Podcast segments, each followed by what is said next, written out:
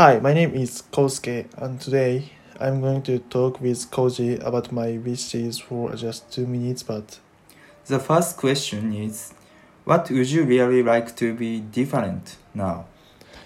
uh, I wish I wanted to be the next Japanese prime minister uh, because I want to make Japan better. Oh, that's nice. Uh, how about you? I wish that I could take part in the Olympic Games and wanted to give impressions to people all over the world. Oh, that's interesting.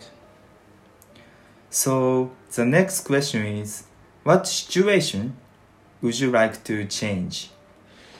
Uh, in aging societies advancing, uh, I wish I could prevent it from medical collapse in Japan. Okay, I see. Uh, how about you? I wish I made a muscular workout and should have strengthened my body.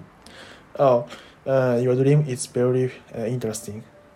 Uh, well, that's the end of this podcast.